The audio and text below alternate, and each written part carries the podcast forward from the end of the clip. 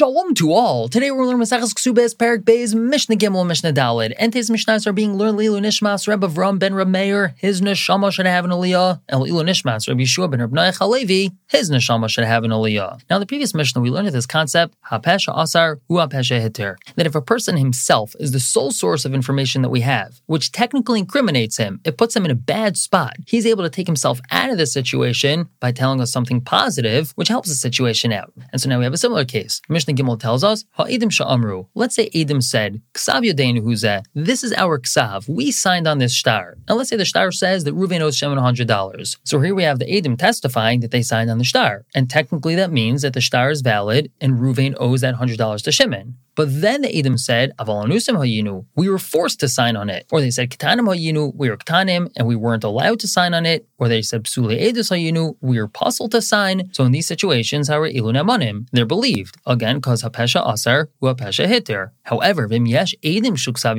if we have other Adim telling us that this is their Ksav, this is their signatures,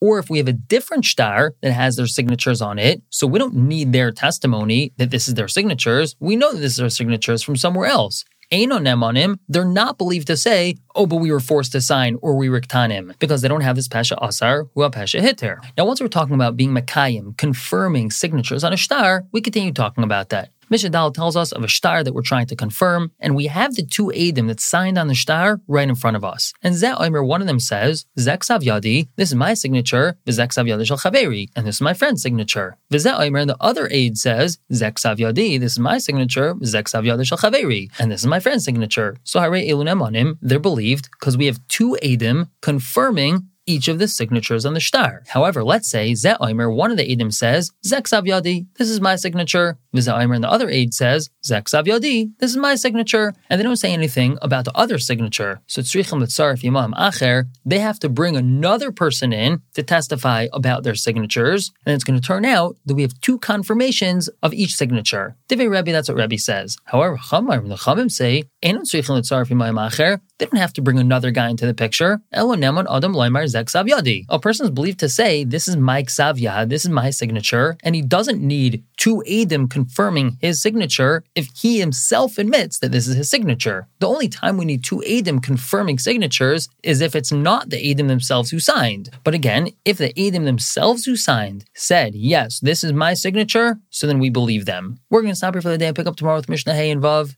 For now, everyone should have a wonderful day.